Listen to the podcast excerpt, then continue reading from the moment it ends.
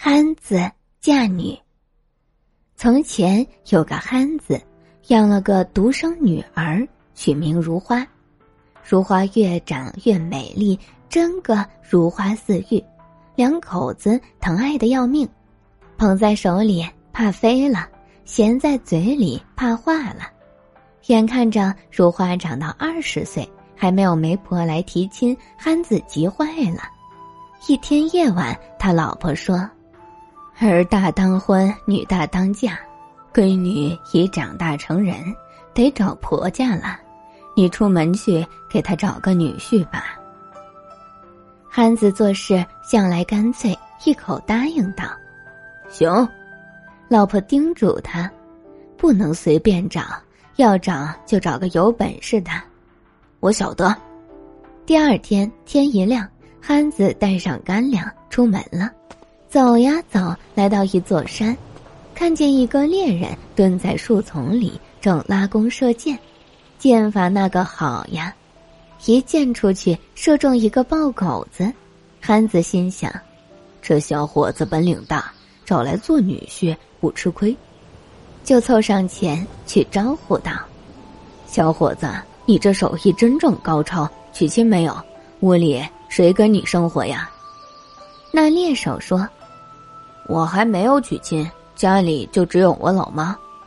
那正好，我家有个女子，模样如花似玉，针线好，又会持家，还没得婆家里，配给你当媳妇吧。猎手一听，喜得立即跪下，连连磕头。岳丈大人，我啥时候接媳妇去？啥时候呢？八月十五吧。憨子定了女婿。喜颠颠绕小路往回走，走呀走，走到大河边，一个后生撑着渔船正打鱼。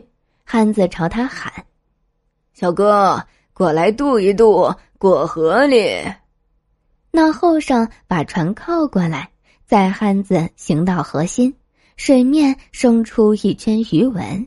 后生说：“这儿鱼多，带我撒一网。”后生拿渔网往下一撒。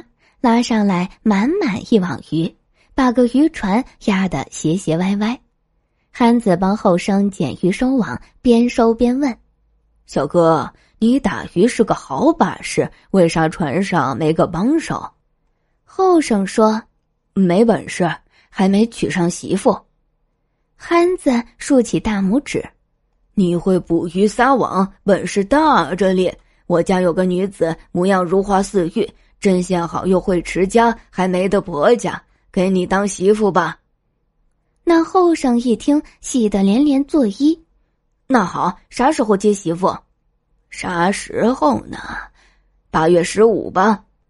那憨子人憨，岁数大，记性差，说话时又没有思前想后，忘记了已经把女儿许给猎人的事了。天黑了，憨子找个客栈住下，半夜。客栈的女掌柜得了疾病，一头栽地上昏死过去，全家人哭天喊地。憨子热心肠，忙里忙外帮着人家打点。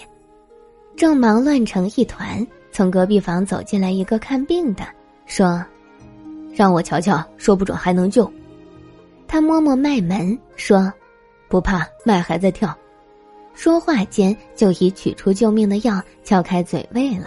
又找准穴位扎了几针，不一会儿，女掌柜睁开眼，活过来了。客栈掌柜全家上下千恩万谢，端酒炒菜宴请那大夫，还请憨子陪着喝杯酒。喝得正高兴，憨子问：“看病的，你本事大啊，跟谁学的？”看病的说：“祖传的咧，传儿不传女，传我怎样？不传外人脸。”好小子，那你可得好好教你儿子。我连媳妇都还没得，哪来的儿子？憨子一听，高兴的一拍大腿：“咋不早说？我家有个女子，模样如花似玉，针线好又会持家，还没得婆家脸，跟你配一对，刚刚好。”那大夫连忙躬身下拜：“承蒙丈人眷顾，啥时候接媳妇？啥时候呢？”八月十五猎，那憨子喝了三杯酒，早把打猎的和捕鱼的忘记了。很快到了八月十五中秋节那日一大早，打猎的、捕鱼的和看病的都抬了轿子，敲锣打鼓、吹喇叭来接新娘子。憨子一看来了三顶轿子，急得直跺脚。一个女儿怎么嫁三个女婿呢？他急中生智，连忙把女儿推到门外，叫他爬上水塘边一棵大枣树。三家轿子来到门口，都说。岳丈大人，我媳妇在哪儿呀？憨子指着大树说：“女子只有一个，在水塘大树上，哪个本事大，哪个接去。”三家接亲的大眼瞪小眼，齐刷刷往树上看，只见一个女子坐在树杈上，果然模样如花似玉，羞答答低头微笑，朝他们扔下来一颗枣子。憨子一个闺女许了三家。打猎的怒气冲冲没处发，他照大树嗖一箭射去，幸好这一箭没射中。如花姑娘一哆嗦，直愣愣掉落水塘去。打猎的见闹出了人命，吓得急急抬起轿子，脚底抹油跑了。捕鱼的见女子掉进水塘，拿渔网一撒捞上来，一看女子一动不动，死了。阿弥陀佛，老人家不好意思了，请节哀顺变。捕鱼的也抬起轿子跑了，看病的见女子湿漉漉躺地上，忙解下医药包，撬开女子的嘴，喂了一服药，又按了几下胸，如花姑娘哇一声吐出好多水，活过来了。憨子夫妇千恩万谢，又是握手又是作揖，那看病的拉住他们。岳父岳母不必多礼，我就自家媳妇，应该的嘛。说完，他把媳妇往轿子里一塞，敲锣打鼓吹喇叭，抬回家成亲了。今天的故事到这里就结束啦，明天还有新的故事等着你们哦，小朋友们晚安。